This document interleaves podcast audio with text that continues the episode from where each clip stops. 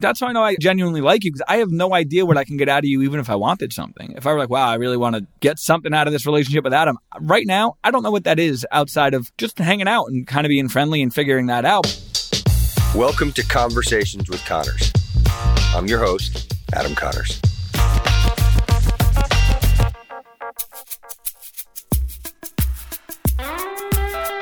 Chris Manzo is my next guest. You most likely know him from TV, but I know him as my good hearted, always friendly, upbeat, and fun neighbor. As you will see, he also happens to be authentic and humble. To elaborate, Chris is a man who exemplifies authenticity and reality, analogous to his presence on The Real Housewives of New Jersey. However, his talent doesn't only lie in reality TV. In fact, Chris is an entrepreneur, a restaurateur, popular podcaster, and also the author of a children's book called Oliver Brightside You Don't Want That Penny. By the age of 22, his career has afforded him, and by the way, not lost on him, the opportunity to do all kinds of activities that young adults dream of. Things like being on TV, visiting the Playboy Mansion and meeting with Hugh Hefner, to meeting his childhood idol, Jay Z. In this conversation, you'll hear about everything from Chris's bad networking habits, but also learn how to be authentic with others. Something he touched on that I found particularly of interest was his perspective on how important it is to develop relationships with people who you'd never think you'd talk to. It reminds me of the Tim Ferriss quote You never know who could put you on the cover of the New York Times. After listening to this conversation, you'll find yourself recognizing the driving forces behind your goals and the importance of the word why. Why do you do something? And why something makes you want to get out of bed in the morning. These are the little things that not only help you in the world of networking, but that also help you cater to personal growth and ultimate fulfillment. Those are some of my takeaways. I can't wait to hear about yours. So kick back and enjoy my conversation with my friend, Chris Manzo.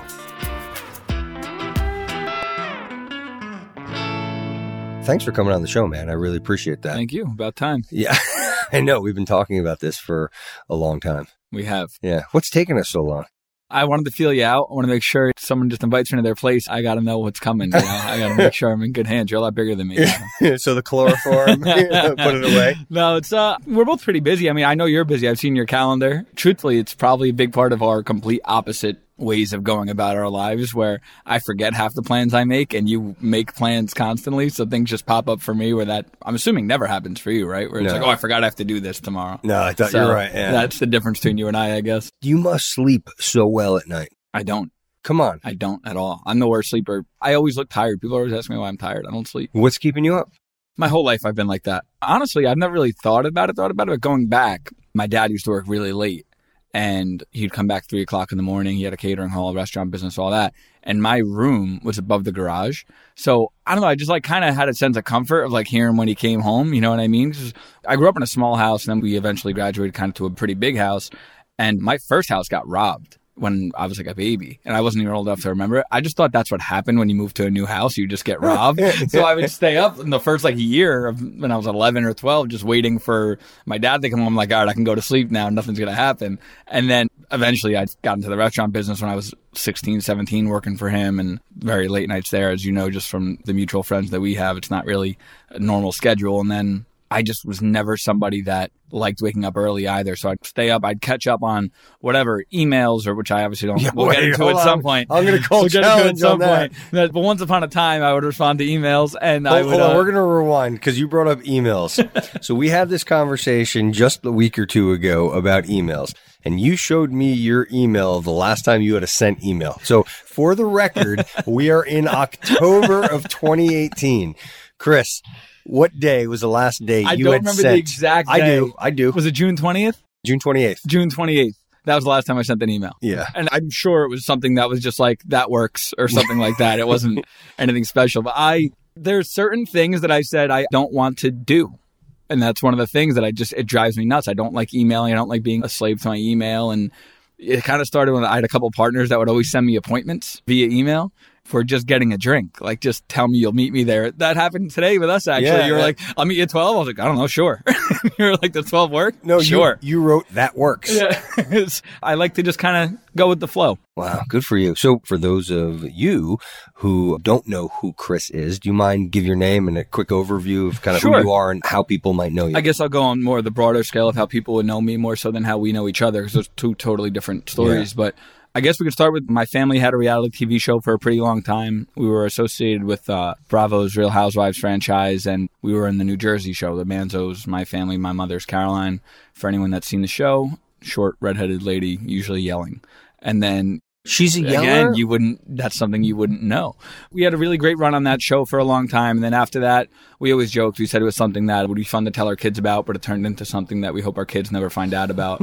so we um, left the show, and then Bravo offered us our own spin-off series, and that lasted for three years. So over that time, you live a full lifetime. I've done things and seen things and been places that I really think my bucket list was checked off when I was 26 years old. So now I'm kind of I'm living life in reverse. So I mean now kind of in the second half of just working working like a normal person now. But Wow, interesting. So, tell me any experience or two that you think would be on most people's normal bucket list that you've done. I know there are a lot. depends on what you're into, of course. I went to the Playboy Mansion when I was 24 years old and met Hugh Hefner there.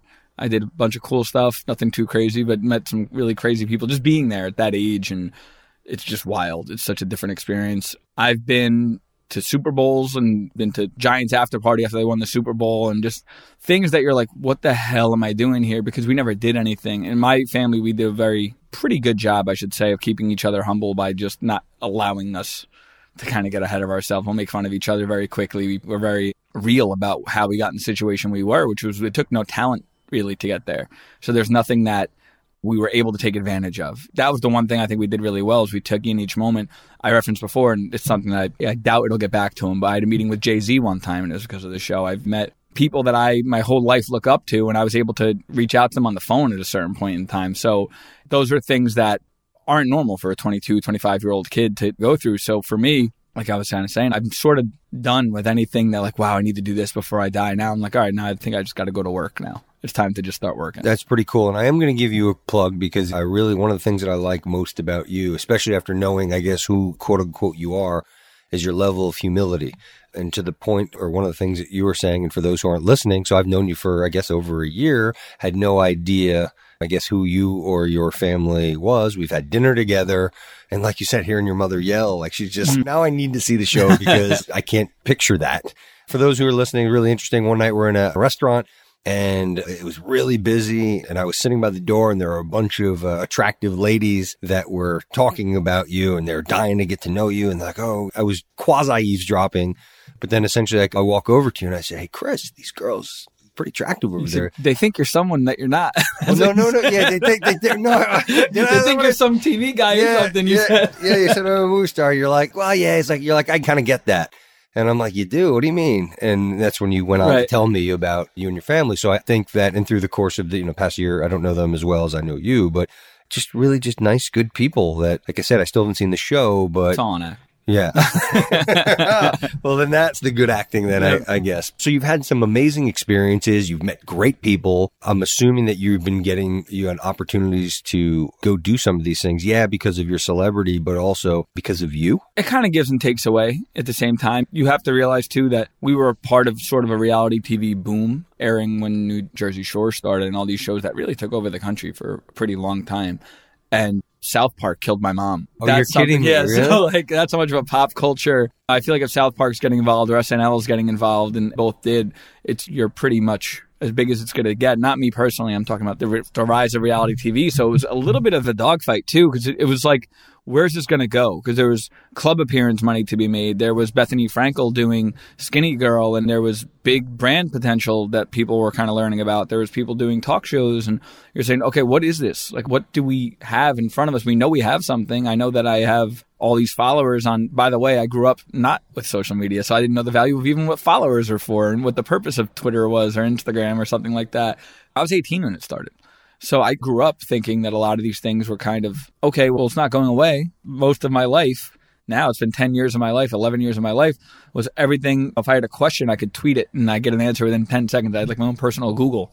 it did present a lot of business opportunities, but it became really difficult to decide what to do with the platform because you only have it for so long. You've seen a lot of different people be successful with it. And I didn't even know really what I was. I was 21 years old. I'm like, what am I? Am I a business person? Am I a personality? You know, it becomes really tough to decide. My dad, again, was in the restaurant business. He worked and still continues to work extremely hard for the life he's provided for himself and my family and me. That to me was the way you earn money and find opportunities was by working really, really hard and going somewhere every day and showing the people that are paying you for your business that your face is there, that you're there to help them with anything they have. So the idea of making money for two months out of your time to film at a hair salon or something like that was crazy to me, or that a nightclub might pay you $5,000 to just go there and drink with your friends was nuts. That was filmed? That was. No, no, that was the other part. So when you're on reality TV, and this doesn't speak for everyone, but at least the people that we worked with, they put a lot of stock into not reminding the audience that you're on TV. So they didn't want you doing celebrity appearances or anything like that. They would do pretty much everything they can to stifle it, first off.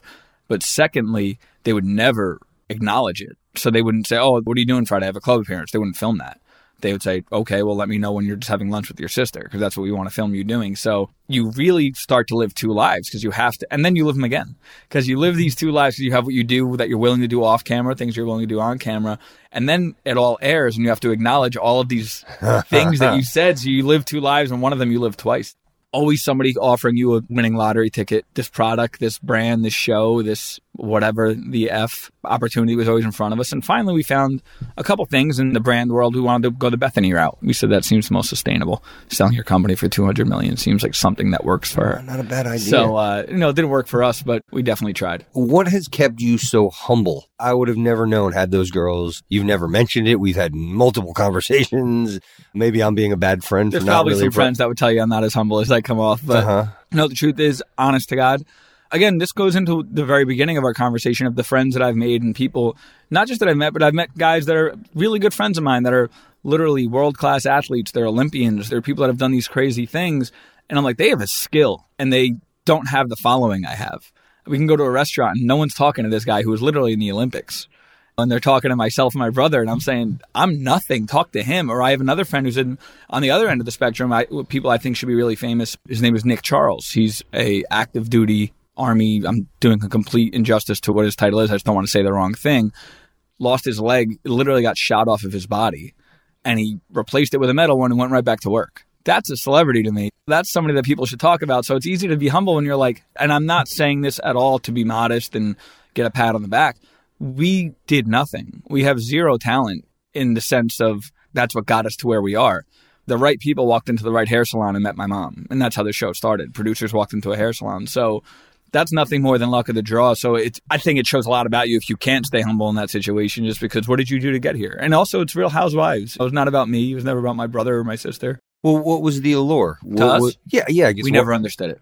I'm not saying it again to be Yeah. modest at all. I just think, truthfully, Adam, I think if you put music behind conversations with your wife, they'll become more interesting too. There's music, there's editing, there's these things. What they told us the allure was, because we would ask the question too, Yeah. was basically that the whole New Jersey attitude, the family first. Everyone kind of has people that they know that are like the Sopranos or that are like these families that are so tight knit and they curse and they yell at each other and they'll say F off. It's all out of love. And we thought that was kind of normal everywhere. And it's not. It's Yeah. not at all. The rest of the country doesn't go home every Sunday. They don't worry about what their mom might think of their new girlfriend or something like that. And that was something that was endearing to a lot of people because they were saying, look at these guys in their 20s, so respectful with their mother and their sister. But at the same time, they have the worst mouths in the world and they go out and they party and they have fun. My brother and I, especially, were very different. My sister, now people are finally seeing it. She kind of had a rough go of it in the show. She didn't have the response that we had for a pretty long time.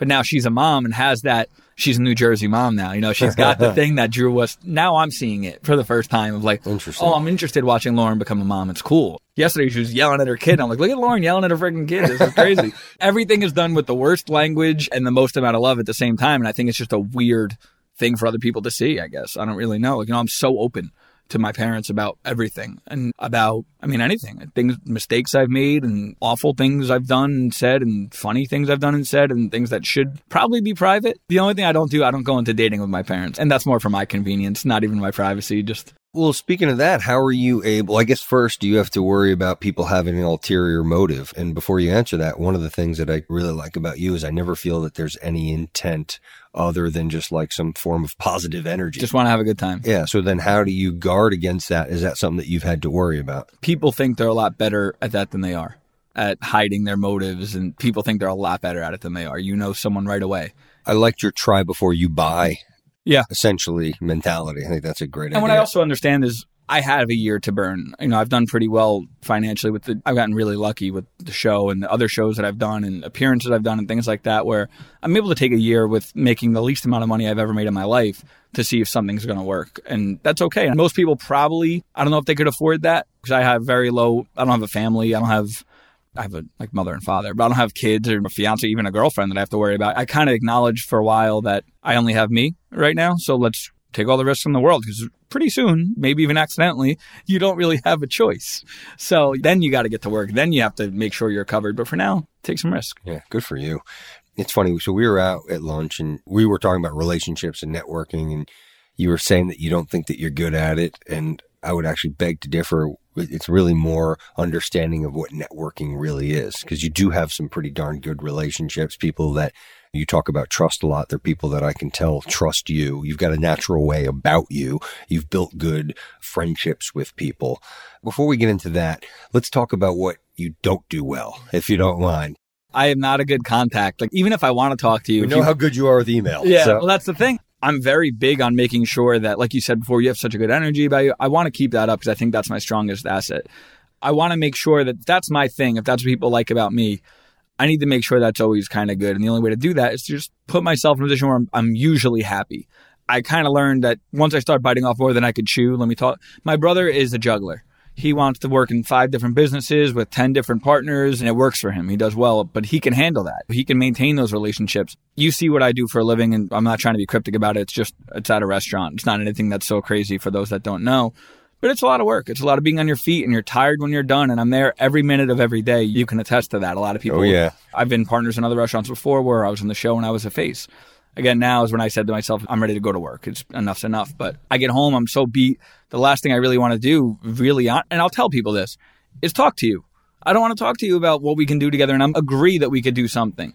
If you have the patience, and I have the patience to kind of get to the point where we have a conversation, like you and I, you had the patience with me where I was like, I canceled a couple times. Now, one was Actually, I didn't cancel yesterday. Today was the appointment. Yeah.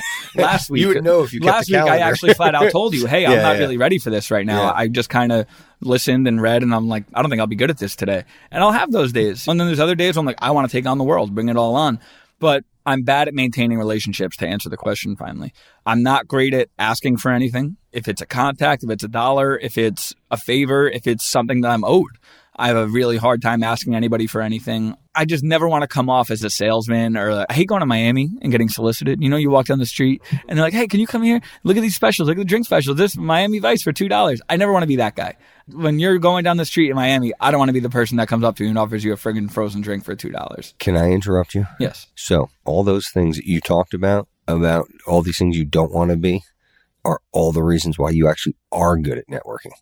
Because all those things that you referenced are not network. It's not networking, but what most people do is associate that with networking. Mhm. So all those things, that slimy salesperson or that person that's So is forcing a their word car. for that guy? Because that's who I don't want to be. Yeah, no, that That's I- what I- I'm bad at. Yeah, I know, and own that. Wear Right. that as a badge of honor because those are the things that really turn people off. I like to call them take holes or ask holes because they're always looking for stuff. I mean, listen, it doesn't mean one of the beauties of having or building good relationships and having a network is having uh, surrounding yourself with good people. So if you ever are in need of anything, whether it's a ride Right. somewhere or whatever, just advice on a venture that you've got them because you've built relationships, you spend time and they would be more upset if you didn't ask them Yeah. as opposed to stubbornly not. Your interpretation of what networking is is, is just wrong, which reinforces why actually you are good. Mhm. You And it- know, I get what you're the, saying. The irony. I don't think I'm explaining it well. no, you but I- are. There are definitely, and maybe again, I've had a different experience than most, where my Instagram is valuable to some people. Where I'll get a call pretty often of Yeah, just by like the way, we looked it up. It lo- it was uh, three hundred. No, uh, how many? Twitter's in the 300 something or other, and then Instagram, I think it's like 275 Yeah, a or lot of people.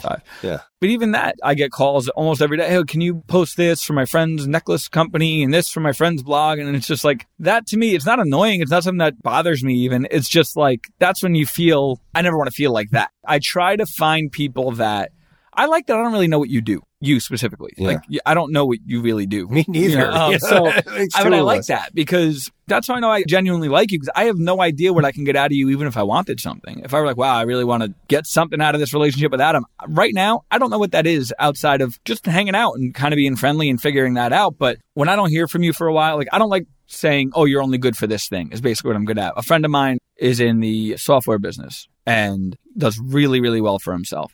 Every call he gets, he's a really good friend of mine. I'm with him all the time. He's getting investment calls and tech advice and all this. I'm like, do you feel like a rodeo clown? Like, make me a bicycle clown, whatever the movie was. Like, do you feel like a clown? That's just, this is what your purpose is for me. It's, can you help me with this? Can you help me with that? If not, you don't get the call. I really try to extract whatever that person does for a living or whatever that person does as a skill from who they are. Because I don't want to ever bug you about that. Now, I might need to ride to the airport one day, but I don't ever want to call upon you for a favor. We were talking before about a friend of mine who's a professional athlete. Oh, can he sign a jersey? That I just say no. I say I don't know him that well because uh, it's nothing to him. It's no problem.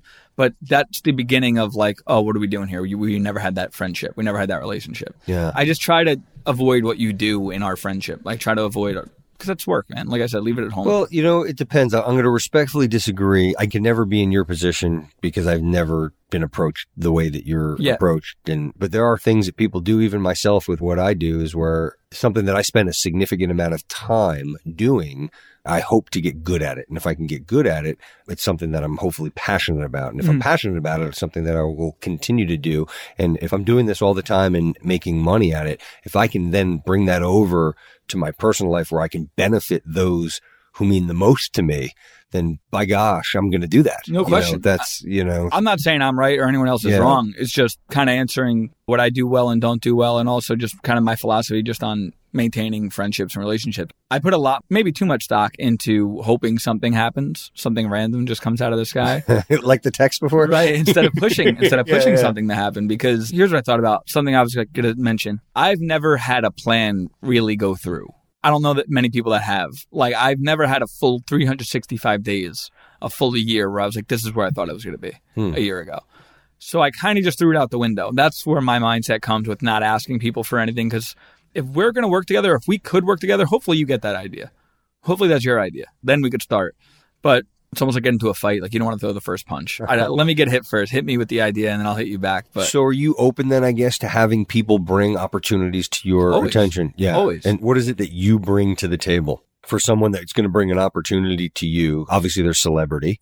What else is it that you're bringing? Your energy, positive energy. what I like else? about this, what we're doing right now, is I haven't gotten in front of many people for things that I've always thought I'd be pretty good at, but haven't really had a chance to. I like helping brands. I like naming things. I'm pretty good at it. We've never really gone over. Really, I think my biggest strength is creativity. Of like, I have a pretty creative brain. I've named TV shows. I've named brands. I've named slogans, and a lot of my friends that work in branding or advertising, they'll call me about little ideas. My one friend, he's the head of content at a production company. I can't even count how many TV shows. A lot of them never really happened because Sure. the way the business works. But one or two have, and it's a cool feeling. I see a billboard with something you came up with, and that's something, an itch that I, I will scratch every single day. If it's, hey, I have this t-shirt brand, I have this drink company. If I could help come up with a slogan, a name, a branding concept, I just love doing that. I love creating. I like, that's why I write. I told you before, my, Yeah. an outlet for me is writing because I just like creating things and Didn't you write a book? I did.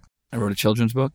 I would normally plug it. I still will, but you can't even buy it anymore. I think they ran out of copies, so which is a good and bad thing for a couple of reasons. Another podcast will talk about the book world. I love doing that. That Yeah. was so much fun to write a book, and I, it was a children's book, and the character's name was Oliver Brightside. It was very optimistic kid, in the book was about a kid finding a penny in New York City and not knowing how to spend it. And he wanted to spend a penny, but you can't do anything with a penny. So he just went and talked to the Statue of Liberty and the Columbus Circle, the, the big statue there, and all these New York things and pigeons and cab drivers about how to spend this penny. And that was something that I loved doing because it was, I would go, I got to pick out an illustrator and I got to look at all these different versions. Is Oliver going to look like this? Is he going to look like this? And this thing that started at a Hoboken coffee shop that I just wrote, somebody gave me a penny. when I gave my change. I was like, what the hell am I going to do with this penny? And I liked the way it sounded when I said it. And I wrote. I wrote it in a notebook and then I started writing, I don't want this penny well, you don't want this penny. You don't want that penny. I'm like, all right. Then it just went into this whole thing of, all right, so I'm getting a penny at a coffee shop, now picking out this kid's face and what he's going to wear on his head and what the Statue so, of Liberty so should you, look like. You did that too? You didn't get an illustrator? Uh, not an illustrator. No, that? we got oh, an okay. illustrator and I got to, I was pretty lucky because a lot of, I don't like calling myself an author, but a lot of writers don't have any input at all from a creative standpoint on their illustrations. If they don't trust you, if they don't really care, if they just like your story, they'll sit, they'll buy their story from you and the rest is up to them. They could change names, they could do anything. I had a lot of creative input on what we got to do with the illustrations and a bunch of stuff. That's actually, if you ever going to watch the show, you that's something we did on the show that was incredible. Seeing the character for the first time, doing our book release, Oh, so this all Signing copies for the this- first time. It's all through the show. Yeah, I mean that to me, if you're going to say what's the best thing that came out of the show or bucket list items, that's probably it right there. What season is that, or how? That would be our spin-off show, and it was the When you say spin-off show, what does that mean? it was called Manzo'd with Children, like Married with Children. Okay. I made that name. Okay. Uh, I was hoping you got, if you didn't laugh, I wouldn't have told you that. Um, yeah, we covered that on the show a ton. It was just such a cool experience for me.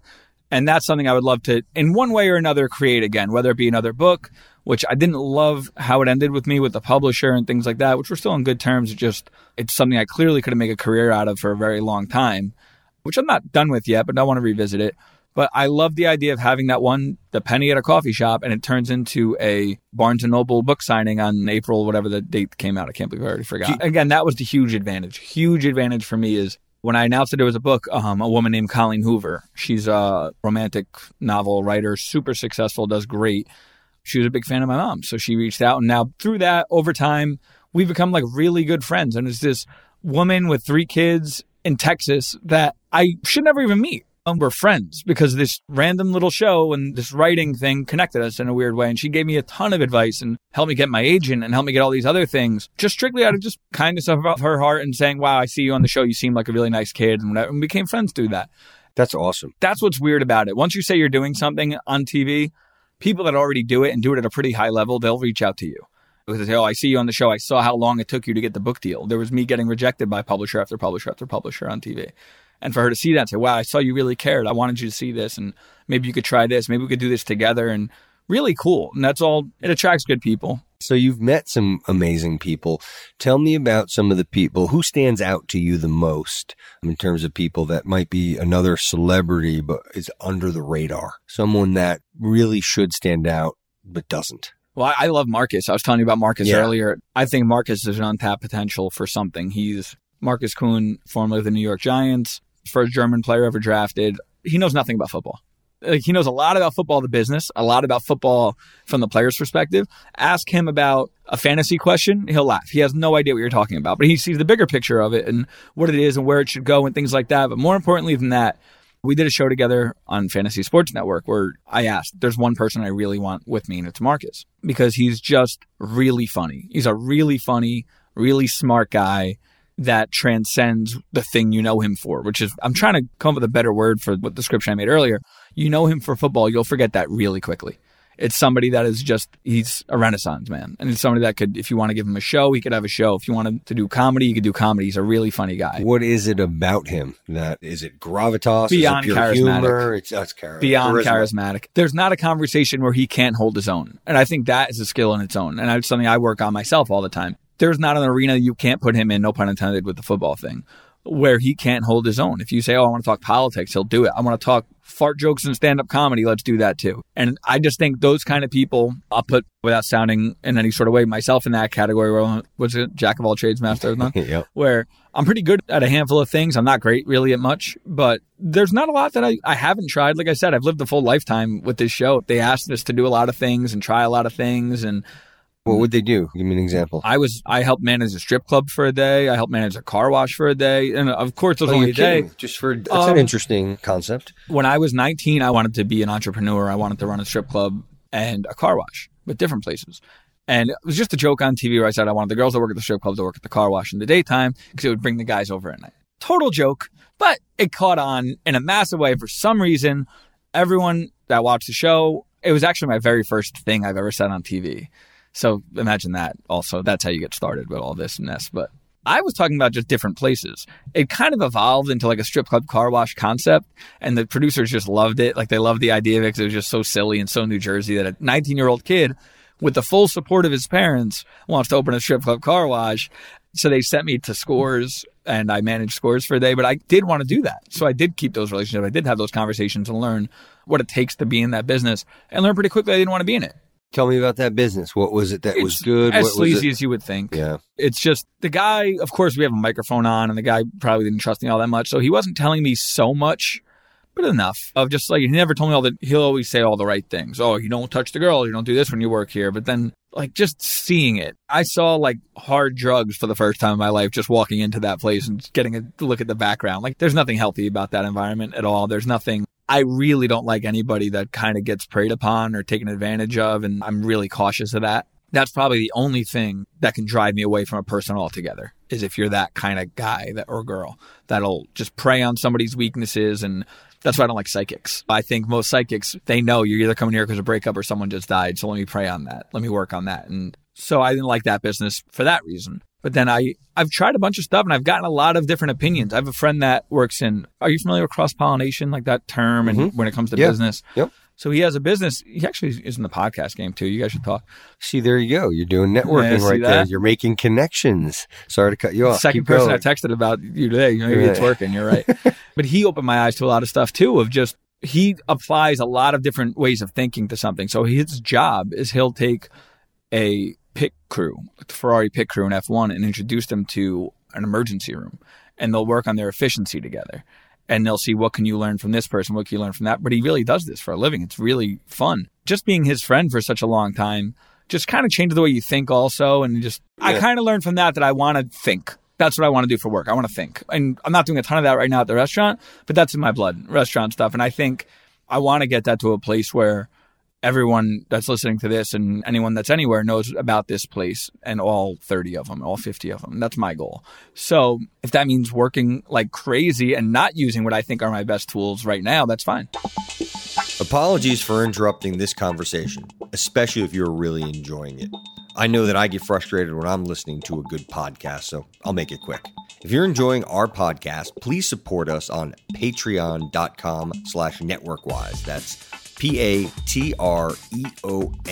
dot com slash networkwise. All patrons will receive early access to podcasts and exclusive networking advice. Okay, that was painless. So all you have to do now is help us on Patreon and enjoy the remainder of the show. So let's go back to actually something we said a Royal Wine maybe 10 minutes or so ago, where you said you don't know what you want to do or you wait for people to come to you. Actually, what I'm hearing you say is that you do, but maybe you just haven't calcified that. You don't realize that you do want those 30 to 50 restaurants with this brand Right. you know, you want to brand 30 to 50 restaurants and you want to be the creative force behind that. And I guess you can use this channel, your celebrity, if you will, to maybe create the funnel that brings people in to help you vet partnering up with the right types of people to help get your goal over the goal line. well, that's what gets scary too, because like, how do you grow? Because it's something that I've never done. We had a bottled water company I was telling you about earlier, Yeah. and we really threw that into hyper speed, and we grew way too fast. So that's kind of more of my fear now: is hey, do I want to be that big, that fast, or am I crazy for not wanting to be this big, this fast? It's something I've never done. It's certainly something my partner's never done. It's a scary thought to try to grow and with something that you don't really know what you're signing up for. And that's something that excites me though, because it's something I'm very familiar with because my dad has been in the restaurant business his whole life. And trying to get national attention is something I'm familiar with because it- it's something I did with TV, but combining them is pretty tough. Again, getting back to a network, what a true network is, you surround the weakness of the individual with the strength of the group. Mhm. So you're going to build an A team, the areas that you're weak, find the people that specialize or are extremely strong there. That's a strength that I think I kind of pride myself on too, is I could tell you when I'm not good at something. And there's a lot of people that aren't good at that. There's a lot of people that think they're the best at everything in the world. That I know my lane and I want to stay in it. I don't want to venture out of it because, and it almost comes off as lazy because I think so many people are so used to hearing all the Instagram kind of inspiration. You know what I mean? Of like no days off and this and that and do everyone's job. And no, don't do that. You'll overexert yourself and you're going to do a poor job. There's no way. If I started making the pizza, I might care the most. I'm not going to do as good of a job as the guy that does it right now. There's no way. So to me, that's what I look for when you talk about networking is who can do the things that I definitely can't do. And I guess that's what you're saying, right? That's that's the weakness. Yeah. I never really heard it like that. So that's good to say. That's Yeah. good to hear. I should say like it's because I get a lot of people make fun of me because I'll say, "Oh, I'm terrible at that. I need somebody that's good at that." So no, just become good at that. Oh, also, now I'm going to become good at math after 29 years. You want me to just start? you, want, you want me to be an accountant now too? That's not how it works. Yeah. We were talking about other jobs that you've had, uh, which I think is fascinating that you had opportunities to do that. So the scores and the car wash. I tried everything. G- me, what, was one that was uh, that really Uh, piqued your interest? I'll tell you the ones that didn't. I worked in uh, spirits for a while. I was selling vodka and tequila and wine. Again, all people that kind of taking advantage of the social media end of it, of how I can get the word out and just relationships actually with just, hey, can you get this brand into this bar in Hoboken and all that. I hated working in liquor and spirits. Kind of honestly felt like the strip club vibe of just everyone's drunk all the time. Not to sound like a party pooper at all, but it's just like there's a time and place. Like there's just everyone's drunk, everyone's complaining, everyone's leaving. I don't know how many people you know in the liquor industry, but I don't know anyone that's worked somewhere for 10 years. And that's something that I put a lot of stock into. I think if you're not there for a long time, I don't really What's the deal with the turnover? just- I just think people get sick of certain things really quickly. I think brands are not afraid to steal other people. It's just a heavy poaching environment. But also, everyone's trying to move up like one rung at a time. They don't mind saying, oh, I'll only make, a lot of times, I'll make less money, but my hours will be better, or I'll have worse hours, my money will be better, or whatever. And they'll just switch. They could so quickly switch their jobs based on whatever their life is going on. I know a guy who's in the liquor business forever. And oh yeah, I'm doing this now because I'm single. Oh, I I started dating this girl. I'm doing this. This is really what happened. I'm dating this girl now. Oh, we're engaged. I'm getting a new job because it works better. Now we're married. I got this whole new job. It's the nine to five. That to me is just so not sustainable at all. Like it reminds me of the TV thing as well, where you get paid once a year and you hope you don't hear about the next season until the year after that. So oh yeah, here's a lot of money. I don't know how long it's going to last you. What's the gap in between hearing? Is it Well, if you're if you're year? doing great right away, because you know, oh, we're the number one rated thing at nine o'clock on Sunday. This show isn't going anywhere. We're gonna be back. With Manzo'd, it was a little more complicated because we were originally just toyed with on our time slot constantly, and we didn't know what was good and what was bad because the Housewives we were doing at its peak, and I'm probably a little off here somewhere, three to three and a half million people on a Sunday night, where Manzo'd would get we premiered at 1.7 million, and I was like, damn, that's not good. But then I find out it's one of the best premieres they've ever had for a spinoff of whatever, whatever, whatever. You just don't know. And then Manzo'd, we were getting close to a million people with Trump versus Hillary on TV with us. And that to me, I thought was great. That's the season that we got the axe. So there was really no way of knowing what's happening, what the hell's going on. That's another one. No one works in the same network for very long. You know, that, that top dogs do. Everyone else kind of gets moved around. How important were the relationships with the film crew or the other people that were part of the show? Because it's not just your family. I mean, there's so many moving parts. Other people would tell you it's not important. We put a, a lot into making sure the film crew, camera guys, sound guys, PAs, producers, whatever, whoever, felt like they were able to be comfortable in our house. If you came in with an LA producer, someone, hey, yeah, everything's great. Here's what we want out of you, but we want it to be normal. You're full of it. Get out. We would literally say we don't want to work with them. They're not our kind of people. By the end of it, they knew who we were able to work with and who we weren't. Because there were people that would say to us, "You're going to look really bad this scene. You're going to look really bad." but you kind of stepped in it, and this is the truth. Where most, that's a really no one responds to that. So we needed to have a good relationship. We needed somebody to say, "How'd I look there? Not good." We needed Huh. that, and we were okay with that. But when everything's so great and rosy and all this, it, we wouldn't cooperate. We weren't good on camera. We wouldn't want to give them a good day's work, to be honest, because we didn't want to work with them. Other people are a little bit more robotic. Anybody that works for the network or the production company can come in and say, do this, and they'll do that because they want to be on TV.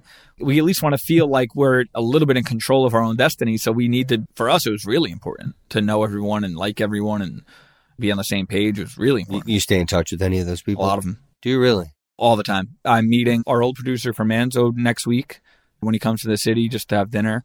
I got a FaceTime from a kid who used to drive the van. That's what's kind of, and I think they would say this too. A lot of people in reality TV do not have the same mentality as us of we're not celebrities. We're not anything special. There's people, I know stories of women that would say they wouldn't even acknowledge them. Get out of my house the second they're done. Don't touch anything. Don't do this. Don't do that. We let them literally change our house around. And where where light bulbs are better for you guys. Get them, put them in, leave them up. Don't worry about it. They're doing a job and they're getting paid, not to sound any certain way, but a lot less than you to do a lot more work. You know, I'm watching this kid, he's 120 pounds soaking wet, lug 150 pound camera boxes and equipment into vans three times a day, four times a day, and driving home at midnight to the city just to drive back another 45 minutes to Brooklyn or wherever he was from. So yeah, we became friends with them. five, six years, eight years in some cases working with these people. So at my sister's wedding, I sat next to a producer we had three years earlier. It was just people that we brought them to a place where we were like friends. And again, you want to talk about networking now. All these people are doing something way bigger than they were doing when they were with us. So just watching that, you have no part of it, but it's so cool to see a girl who was like fighting for a job at Bravo PR is now running ABC one of their divisions in PR in LA and she's just killing it. And we are looking at her getting yelled at for the shoes she was wearing. You're like, wow, look at these people, man. They're killing it. They're doing so great. So how do you not have a relationship with them? I'm around them every day. If the restaurant closes tomorrow for some reason, I'm still going to be as cool, Angel and Adam and all those guys as you see now because we all did it together. We were in it together. That's great. This all trickles down from the top. This comes from your family. Oh yeah, we're all all of us. I mean, we go to their weddings, we see their kids when they're born. Like a lot of them are like family to us. How long did it take for you to be comfortable on the screen? I've got to assume. Well, you walk me through what happens. You sign up for a deal. I was probably the most frustrating person to work with in that world ever because I never watched it. I still don't. I do a podcast with my brother that we haven't released yet, but I haven't listened. It's been two months of them not putting it out because I haven't listened and taken it apart, but I keep telling them I won't do it. I don't like listening to myself. I don't like it. And my response is to be take me out. And they're like, that's not what you want. And no offense, I probably won't listen to this when we're done. I don't, I don't, I don't like listening to myself. It's not you. It's me. I don't like it. So for me, I was comfortable immediately because I was like, this doesn't leave this room. And that's how it really felt to me. It felt like I was really living my life after like three or four weeks when you get to know the camera people and we would make them do a shot with us. We would make them hang out after work, make them get, if they ate lunch, they would all go in the backyard and they would eat at our deck and they would leave us in the kitchen and we would go outside and eat with them. Like we want to hang out. You want me to be myself around 30 strangers. Like you guys can't be strangers anymore. Like I need to know all of you. I need to know what makes you laugh. And then it got to a point where I was like, I'm trying to make them laugh. I'm trying to make them like what's going on. And I didn't care about TV. I was just trying to make my friends laugh. It's like hanging out with people. But that's the thing. Once that's done, I stopped watching. I wouldn't watch myself on TV. People say, is it weird to see yourself on TV? I don't know. I change the channel when I see myself on TV. I don't like it. Have you watched any of the other reality no, shows? Because now I know how it's done. A few months ago, I was with my girlfriend and we were watching a show. I forgot which one when I was ruining it for her because I was like, oh, this is next. This is what's happening. See that tape on the floor? That's so when they move the table, it, it looks like. And I dissect it to the point of there's no chance I can enjoy it at all whatsoever. So I, I, can't watch it's reality. very much that scripted, or? not a script at all. But it's just they need to get their shots in a certain way. Like you can't possibly Oh, imagine gotcha. if they're going to film us on the show, they can't come in and do like we're doing right now. And I, I could probably go over why for any number of reasons. The painting I'm looking at right now couldn't get cleared by the artist would have to clear its work being on TV. Oh, all that kind of stuff. Yeah, yeah, everything. Yeah, yeah. So she would watch and say, "Oh yeah, look, they have the same picture on the wall." No, they don't. They had to take down all of their artwork on the wall, and they had to do this. Maybe their living room is next to nothing. They had to move their everything into the bedroom and make it look like the dining room. It's a million ways to do it. So I can't watch reality TV because I just dissect it way a too much. significant amount of work. Yeah. It's going. Yeah, you do a lot of sitting around. But then that's the weird part. It's not a script at all because you are just doing, they'll say, oh, What are you doing Monday? I'm going to talk to Adam. Okay, we want to join you. That's great. Guys, you can talk about anything you want, just not what you planned on talking about until we're ready for you. And they would take these lights out up here and they would make them China ball lights. There would be something in the middle that would light up this. There would be tape on that thing so the label doesn't show. Everything's different. It's not your house. It's they're just trying to capture your conversation with somebody. But And were your friends okay with that? Because there's a little bit of an invasion of I- their privacy, lived- or you? I lived two totally different lives. Anyone I ever dated, I wouldn't put on the show, which wasn't many people. But I, first of all, if you want to be on the show, we shouldn't date. If you're going to complain about that call by me, it's not because I want to come off as single or anything like that. It's just you didn't sign up for this. Whatever criticism comes with this, I don't know anything about you prior to us dating.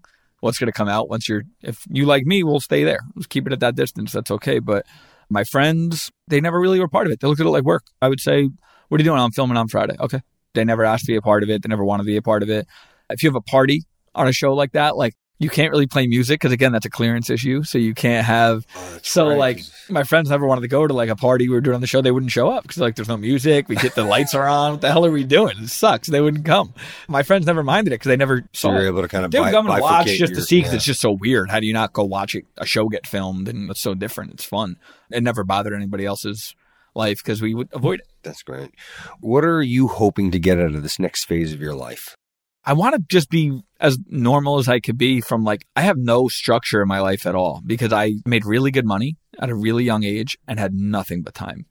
Nothing but time. I'd film four days a week and six days on the craziest week ever and for a few hours. and then I had nothing to do. Then I was 25 living in Hoboken with six figures in my bank account and was able to do whatever I wanted. Then you kind of learn like, okay, that's not how life works at all. I'm learning everything from scratch, budgeting and because I did a terrible job at that. What I will say is, and we kind of touched on a little bit here, I have plenty of stories. I had the best 20s a person could ask for. I wouldn't recoup a single memory just for money. Mm-hmm. But the truth is, I wish I did a better job spending or saving, rather. Yeah. I did a great job spending. I wish I did a better job saving. Yeah. But now I'm just learning that. How the hell does life really work? Because my apartment's messy. I would call a cleaning person for two hundred dollars. I wouldn't care. Now I'm like, all right, maybe I should save that money. I work for this now. Like I'm looking at it. I look at what I leave at the end of the week, and I'm like, okay, I, I earned this by working. Like I'm not just gonna blow it the way I used to.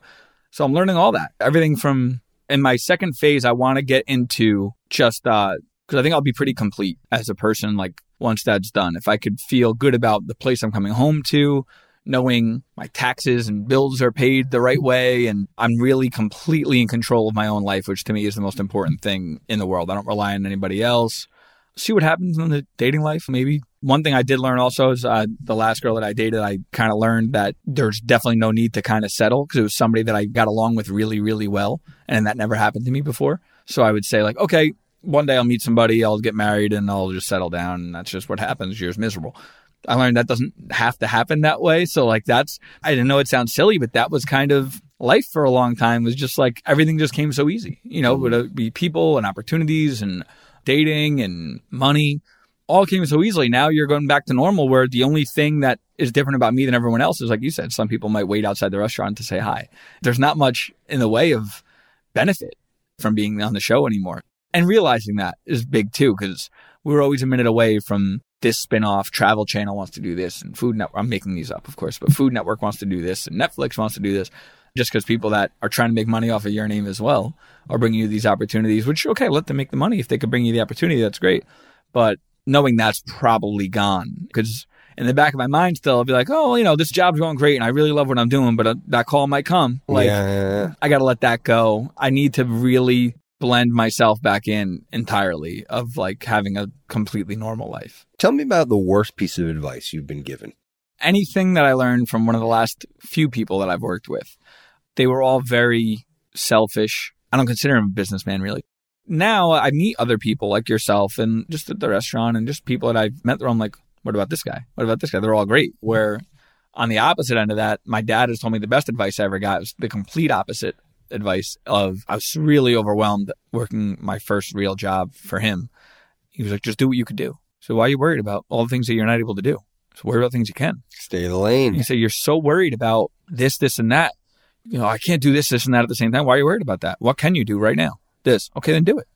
And that's the one thing that I always said. And then kind of more of a cliche, but if you're nice to me and not nice to the waiter, you're not a nice person. I should tattoo it on my back. It's something I've always thought. If you're not nice to somebody just because they think, you know, waiter's a figure of speech here, but that counts too. You know, if you're the kind of guy that looks at the waiter and just this, they're a person, man. Look at them. How you doing? How's it going? Nice to meet you. It doesn't have to be that formal, but. Yeah, no, I agree with that. It was really interesting. So I used to do recruiting I've actually two clients that did this specifically, but I loved it. So this was Wall Street, very big egos, people that made a lot of money, extremely intelligent people that I don't want to generalize, but a lot of them felt better than other people. So what these companies would do is they would ask the secretaries or the people that addressed people when they first came into the offices what they were like. How well were they treated? What were they, were they on their phones at all? If they were, how were they talking to other people? So they were using it as a data point to really assess the character yeah. and the culture of some of the people that they were interviewing. And I absolutely love that because, well, yeah, it's easy to impress me. I could fake a job interview with you right now about something I've never done before and tell you how hard of a worker I am and how good of a person I am. Show me what you're really like. You bump into somebody in the street. What do you do? Do you snarl them? Oh, I'm so sorry. Which one is it? There's a lot of things that make you a good person, and it's got nothing to do with money. It's got nothing to do with who you know and what you know and what you dress like. It's I know a lot of successful people that you would lend them a dollar if you saw them on the street. You'd be like, oh my god, dude, go get yourself cleaned up. So that means nothing to me. It's the best and worst advice. That's what I just gave you. That you have to be cutthroat to make it in business. It's just not true. And to worry about things you can't worry about is the best advice I ever got. that are out of your not- control. You Well, that- do it.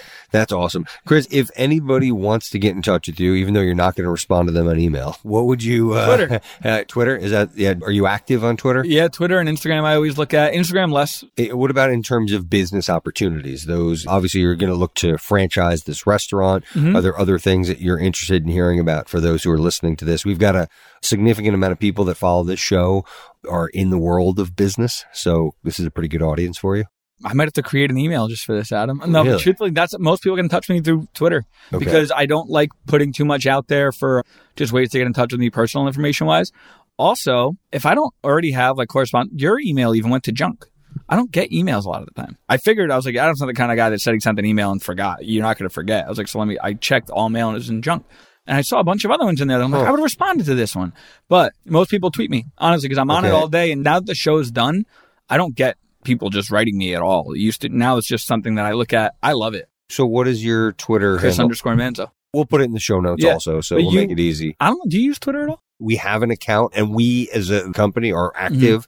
I'm not really that good at it. Mm-hmm. I use it for like not for talking to people. Like I get my news through it. I found out Bin Laden I was like it from a news standpoint. I it's great. yeah. I, I found out Bin Laden died. Like before the news, I was watching the news because I remember hearing about it and I Yeah. saw it. And I'm like, it's crazy to me that the speed. that you get things so fast. And like I said before, I have my own personal Google. I answers to any question immediately. You get and it's just a really cool way to.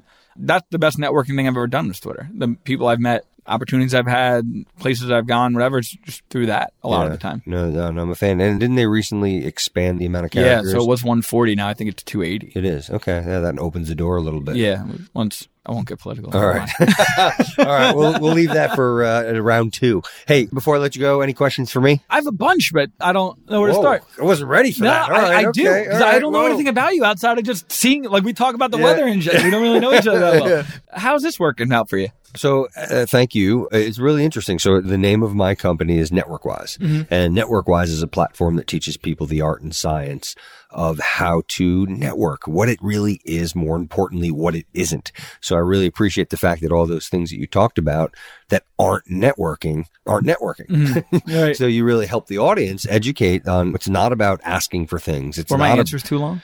no, it's good. It's good to hear because whatever people are, they're going to learn from that because a lot of people have a lot of the same thoughts. So that's why I kind of let you keep going Mm-hmm. because you were educating people. All these things that you're saying, oh, I'm not a good networker because I don't like this, this, this, and that. But what you were really saying, what I was, my interpretation was you are a good networker. Right. you know, because it's not asking for things. It's not being slimy. That's just not it. What Right. networking is all about. It's about building good relationships and being proactive in terms of the relationship, trying to help in any way that you can and being trusting. So all these things you talked about were, again, that's not. So what my company does, it's a platform to educate people on how they can go about networking. And then we teach them the tips, tricks, philosophies, ways of thinking. It's all about a mindset. So a lot of times people think that they control their futures. You do not control your future. What you control are your habits and your habits control your future. So if you understand and have a networking mindset habit, a way of thinking about your relationships, you can really control your future. And So that's a better answer. If I were to say what you just said, mm-hmm. that's how I would have wanted to answer one of your last questions when you said like, "What do you want in this next phase of your life?" Like just better habits. Because right now, I just I call it a day after work because I haven't worked in, like I said, I haven't worked in a while, so I'm so tired. I leave it all in the field, kind of thing. Then it's time to eventually. like, Okay, you had a few months of that. Like now, maybe start picking up a day job, not a job. It's something like Sure. this or something that, that keeps me going. Maybe writing during the day again. I just don't do anything right now. So you really need to know your why. If you have a why, like you know your why, like why it is that you want to have this habit and you tie it to something like some kind of emotion because emotion drives motion. So I don't know if you're following me, but like that No, why, know the why, tie it to an emotion. That emotion will drive your like, emotion right to now, I'm just doing things I feel like I should. Okay. And that's probably not good, right? Well, so if I'm not- saying to myself, well, I really listen, I'm almost 30. I got to get my shit together. I got to start picking up better habits. I got to start waking up earlier, doing this, I'm like cleaning up, doing laundry more. But I do it just because I feel like I really should. Mhm. But I think I need a better why. I need a better reason to do all that. You know what I mean? Because then I have, there's no reaction. Nothing bad happens if I don't do all this outside of just I'm being a bum before work. But the fact that I go to work makes me feel a little better about what I'm doing. Mhm. You know what I mean? I just Yeah. want to become more of an adult. There it is. So then the next question would be, well, why do you want to become an adult? Are you looking for more fulfillment? Is it now like, okay, I've got this job with this restaurant. I see that there's some real opportunity here. Obviously, there's a good product. People like the energy from you and Mario and the staff. There's a really good product here. So, okay, so maybe a light went on that this is an opportunity. This is a real good opportunity. So why do I want to do this? Is it because I really want to put my mark on something and I really want to be tied to a business venture? So those are the things that you need to go back and to be thinking about. And then when you tie them, then you can start tying them to that goal that you're looking for Right. that, that is in line with your why. And then you back into it. So you know the end game and then you reverse engineer how you get there. I think that would be the fact that you know that you need to do something is really good because a lot of people are kind of in denial. It's almost like an alcoholic. You can't stop being an alcoholic until you first. Right. You I think it. step one is like acknowledging, maybe not the best analogy, but No, it definitely is. But it's a very frustrating world now to see like people I think have a warped perception of what work is, what adulthood is, what self value people have. So it's a weird world out there now. Just trying to figure it all out. yeah, you know? yeah. Well, and, no one's written the book of life. Nope. You know, it's a Someone diff- should though now. Yeah, It's getting a little crazy. Maybe that's your next book. Maybe. You know? yeah. So no, that no, it's a great question. So I'm trying to do that and I help people from the principles and philosophies in this networking lend themselves to a lot of things. They lend themselves to finding a job because a lot of times people 70 to 80% of the jobs you get are through your relationships. They're not coming through any other channel. So the more people that you're connecting to and some of the best opportunities, the, the kind of quote unquote hidden job market comes through the job. So if you have good relationships with people, they're going to want to help you or they're going to open up more doors. So help people in that capacity. Also, a lot of sales are done through relationships more often than not. Product A, B, and C, they're really all the same, but it's the relationships of the salesperson that's going to get them in the door that's going to help close the deal. Right. Um, so referrals are just really relationships. Yeah, a lot day, more, right? more often than not. Mhm. And then the other thing, which is really interesting, is that companies that have a networking culture do much better, significantly better. And employees, the average employee lasts about three years. It's very different than what it was years ago. But the average employee these days lasts three years. The average well networked employee averages around seven to eight years, which is pretty crazy. Hmm. And what happens is they buy into the company's mission. What happens is they also have uh, more diverse contacts, so they get better idea creation. And then they are able to kind of get some of their initiatives passed through because they've built relationships which are built on trust. They also make more money. And then they recruit people into companies that also last that seven to eight year Mhm. range instead of It's the value is a hundred yeah. percent. So I help the people that get this culture, and then I help the companies that do that also. Awesome. So yeah, so it's pretty cool. I appreciate you asking about that. A lot of fun having you on the show. I appreciate that. I have a feeling there's going to be some follow up or two. you know where to find me. I do, I'll let you know if I clean my room Yeah. too. We'll do a whole episode about it. Awesome, man. Thanks again, Chris. Thank you. Make it a great day. I'm really glad you made it through the whole show.